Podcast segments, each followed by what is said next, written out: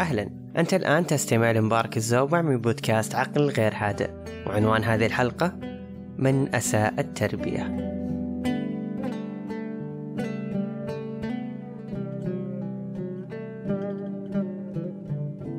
التفكير هو مجمل العمليات الذهنية التي يؤديها عقل الإنسان والتي تمكنه من نمذجة العالم الذي يعيش فيه وبالتالي تمكنه من التعامل معه بفعالية أكبر. لتحقيق أهدافه وخططه ورغباته وغاياته.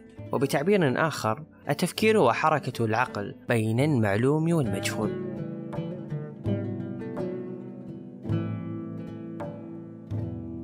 كم مرة توقفت فيها عن التفكير لثواني بسيطة قدام صاحب المحل لأنك نسيت أنت ليه جاي لهذا المكان؟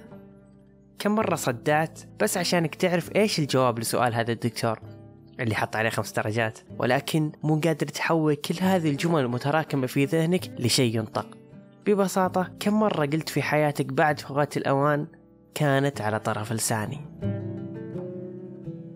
ليه ما عاد صرنا نقدر نفعل الأشياء بشكلها الكامل أو على الأقل بالشكل اللي نفكر فيه بالضبط؟ ليه أصبحت أذهاننا محدودة ولا تستطيع احتمال كل شيء من حولها؟ من أساء تربيتها؟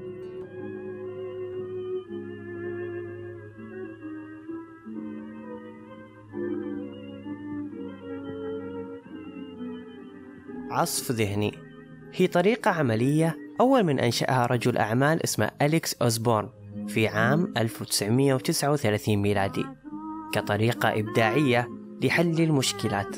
بعد ما أحبط عدم قدرة الموظفين على تطوير وإيجاد أفكار إبداعية فرديا. بعيدا عن فاعلية هذه الطريقة المبتكرة ولكن متى أصبحنا نعصف أذهاننا لنخرج منها شيئا متى بدأنا نشعر بالصعوبة تجاه التفكير؟ وإيش كان السبب؟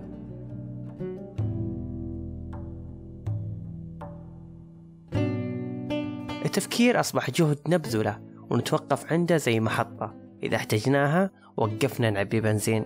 لا أن تكون هذه طبيعة حياتنا التي نسير عليها. صار الأمر طلب يدل على حاجتنا لشيء ما عاد صار ملك لنا بعد اليوم.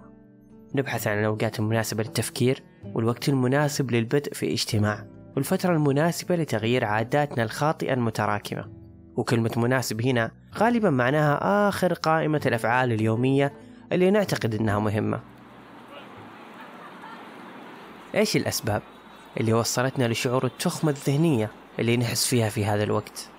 صرنا نحس بكتمة وزحمة بس الشارع فاضي والشارع الفاضي هو ذهننا طبعا.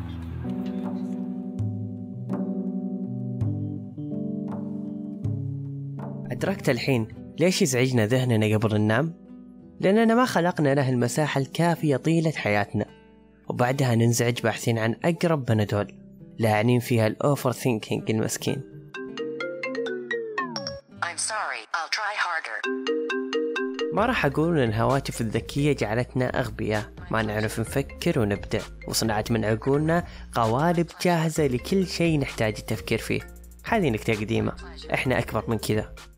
الحياة الجديدة خلقت كل شيء سيء لمرونة عقلنا وخلته يحس أن الطبيعي هو عدم التفكير وأن التفكير هو أداة تستخدم فقط عند الحاجة لها مرتين في العام عند نهاية كل ترم. الحياة الجديدة خلت غالب أفكارنا ما هي لنا بل توارثناها من هاشتاجات تويتر. مفهوم الفن اللي تحدد لنا من كم صورة في إنستغرام خاصيات الشفل في البرامج الموسيقية اللي حتى هي صارت تطبق عليها خوارزميات الذكاء الاصطناعي اللي يعرف كيف يخلق لك ذوق موسيقي خاص فيك ولكن بطريقته. أمازون اللي علمنا فجأة أن نحتاج نشتري أشياء ما هي لنا. كل شيء نشوفه في الصفحة الرئيسية للموقع يعرض لنا أنه قابل للشراء ويتحكم بذوقنا واحتياجاتنا. اسأل نفسك بعد كل هذا كم نسبة شخصيتك في شخصيتك؟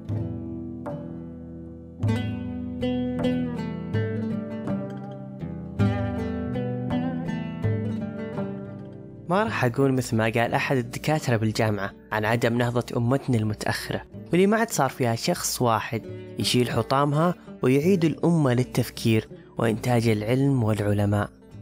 برضو هذه نكتة قديمة. إحنا أكبر من كذا. أدمغتنا في الوضع الطبيعي هي في ذروة الفضول وتمتص المعلومات الكثيرة مثل الإسفنج. بس في الوضع الحالي شكل الإسفنجة جالسة تصغر مع الوقت. فكر معي أكثر. من أساء تربيتها.